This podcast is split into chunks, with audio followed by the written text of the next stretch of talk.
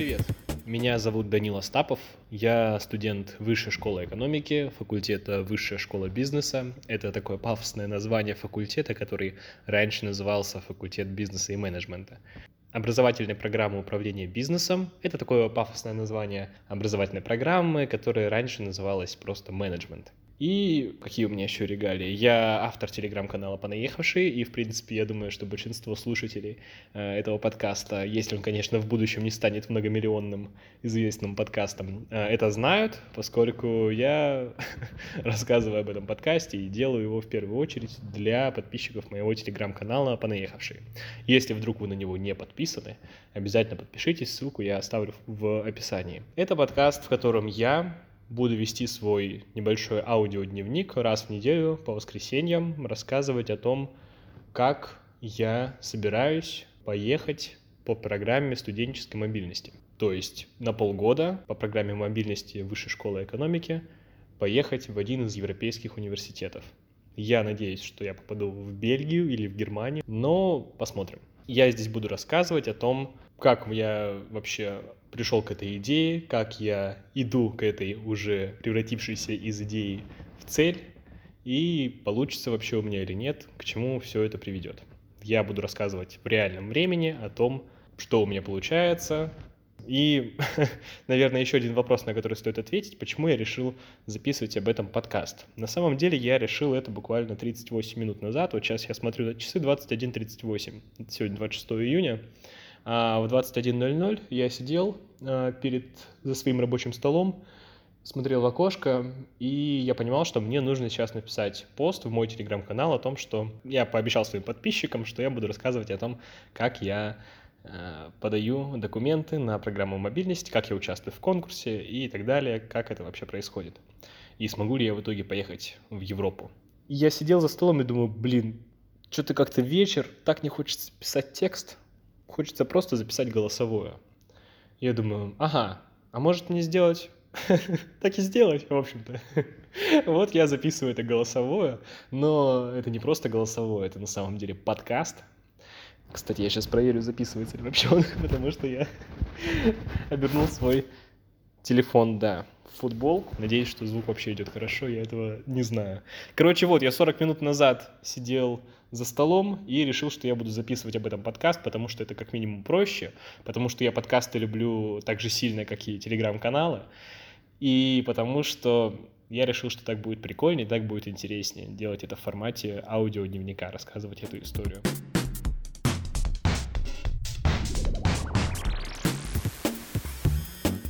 Давайте для начала еще коротко, что такое мобильность. В Вышке есть программа студенческой мобильности, как я писал, в общем-то, в своем телеграм-канале несколько дней назад. Сейчас я зачитаю. Это возможность на полгода поехать учиться в другой город. Например, из московского кампуса Вышки в питерский. Или даже в другую страну, в университет-партнер. Конечно, международная мобильность самая популярная. Подать заявку может любой студент со средним баллом выше, чем шесть из десяти. И если ты учишься плюс-минус нормально... скорее всего, пройдешь отбор в один из вузов. Вот так прекрасно я написал в своем телеграм-канале несколько дней назад. Ну, в общем, мобильность — это действительно возможность на полгода учиться по обмену в другом вузе, чаще всего в другой стране. Конечно, это очень классная возможность, но это возможность, к которой я пришел только в конце второго курса. Многие мои знакомые уже ездили на эту мобильность, многие поедут осенью. Я же, если буду подавать документы в сентябре, смогу поехать только во втором полугодии третьего курса, то есть через полгода.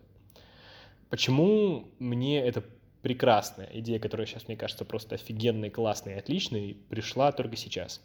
Я два года назад переехал из Красноярска в Москву, и в Москве я жил вместе эти два года вместе со своей девушкой в квартире, я учился, я развивал свой телеграм-канал, занимался какими-то медиапроектами, чем-то еще, и мне казалось, что мобильность — это слишком сложно, что нужно очень хорошо учиться, во-первых, а во-вторых, мне казалось, что это ну как-то сложно, во-первых, мы живем вместе с девушкой, на полгода ее как-то оставлять, ну не знаю, я лично не то чтобы не верю в отношения на расстоянии, но мне кажется, что это очень сложно, и, возможно, я бы не смог так. А еще мне в целом казалось, что вот сейчас я буду развиваться, буду зарабатывать в чуже через несколько лет миллионы долларов, рублей, евро, и в любом случае смогу там, когда вырасту, сколько угодно ездить и жить где угодно вообще. Но сейчас я понимаю, ну, во-первых, да, мы расстались с девушкой, и это, конечно, тоже причина, что теперь меня в Москве в целом так сильно ничего не держит.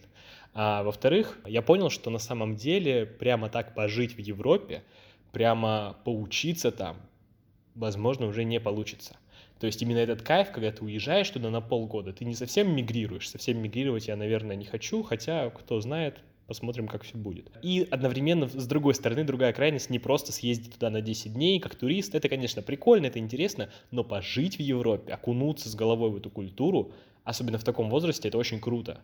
И, скорее всего, у меня есть ощущение, я, в общем, стал в последние месяцы большим реалистом, наверное, что, ну, миллиарды прям, наверное, я зарабатывать не буду. И когда я вырасту, меня в любом случае здесь будет держать, наверное, работа, наверное...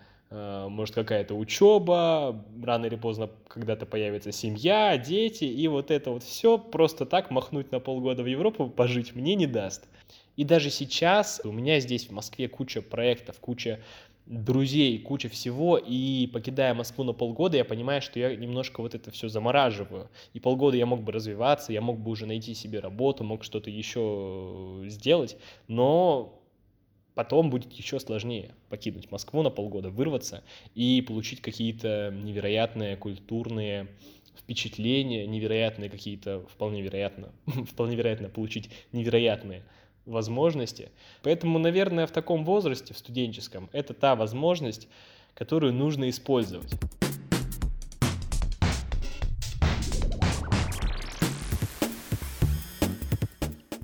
Почему вообще стоит поехать в Европу? Я думаю, что это не просто возможность, ну, не знаю, получить какие-то эмоции, впечатления. Это и возможность действительно по-другому научиться смотреть на мир, совершенно с другой точки зрения. А еще это вполне вероятно возможность получить какие-то интересные связи и в профессиональной среде, и в студенческой среде, и просто найти классных друзей. Конечно, это возможность классно развить свой язык. Это возможность получить тот опыт, которого в России получить не получится. Возможно, у меня пока нет четкой формулировки, почему. Я думаю, что это будет развиваться и появляться со временем. Я думаю, что у меня сейчас просто есть четкое какое-то понимание, что ну надо. Ну вот надо, по крайней мере, попробовать. И дальше уже посмотреть. Что я уже сделал для того, чтобы поехать по мобильности? Короче, первым делом я написал своим знакомым, которые уже прошли конкурс и поедут на мобильность осенью. Я, повторю, надеюсь поехать следующей весной. Если я подам и пройду конкурс в сентябре, так и случится. Они прошли конкурс уже в феврале и поедут осенью. Я написал им и спросил, что нужно делать. Это мои прекрасные одногруппники Рамис Гаджиев и Маша Кондрахина. Если ты хочешь узнать, сколько у тебя есть шанс, то... Там нужно, чтобы средний балл был выше семь или восемь, что-то такое. Ну, по-моему, все-таки семь. Вот. И там рейтинг у тебя хороший должен быть, там текущий и кумулятивный. И мотивационку там главное хорошо написать на самом деле. Короче, первое, что я решил сделать... потому что это все происходило примерно за неделю до сессии, я такой, ага, сейчас будет сессия, которую я планировал сдать, ну, типа, не на тройке, на четверочке, вот так. И нормально, в общем, расслабиться. Я решил, что мне нужно понять, какие мне нужны оценки на сессии, чтобы повысить свои шансы пройти конкурс. И еще один момент, о котором я расскажу чуть позже. Он связан с деньгами. Сейчас я... сдаю сессию. Сегодня я написал четвертый экзамен из пяти. И, э, в принципе, все идет по плану. Но я не знаю оценки, поэтому точно сказать не могу. Через неделю я буду знать большинство своих оценок. Я, наверное, смогу объяснить и рассказать, какие мне нужны были оценки. Короче, поподробнее вот целый эпизод этому уделить. Еще я буду рассказывать о чем? Я буду рассказывать о том, как я выбираю вуз, как я выбираю страну, как я собираю документы и что еще нужно сделать, чтобы поехать по мобильности. Я В общем, наверное, все сказал, что я сегодня хотел вам рассказать.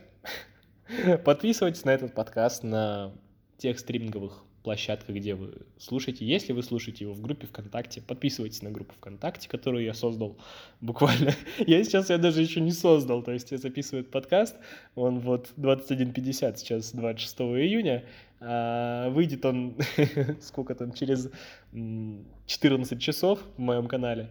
В общем, подписывайтесь на этот подкаст в Яндекс.Музыке, в Apple подкастах, в Google подкастах, ВКонтакте, в Кастбоксе и вообще, где вы его слушаете, там и подписывайтесь. Ставьте лайки, звездочки, комментарии пишите, это поможет этому подкасту распространяться. И подписывайтесь на мой телеграм-канал «Понаехавшие», читайте, я там рассказываю о поступлении в вуз в этом году, еще я там рассказываю о том, как, каково жить в Москве иногороднему студенту, и всякие разные штуки, лайфхаки, как сэкономить, как найти жилье, и вот всякие такие интересности. Буду рад, если вы будете со мной оставаться и следить за моей небольшой, но, возможно, интересной историей.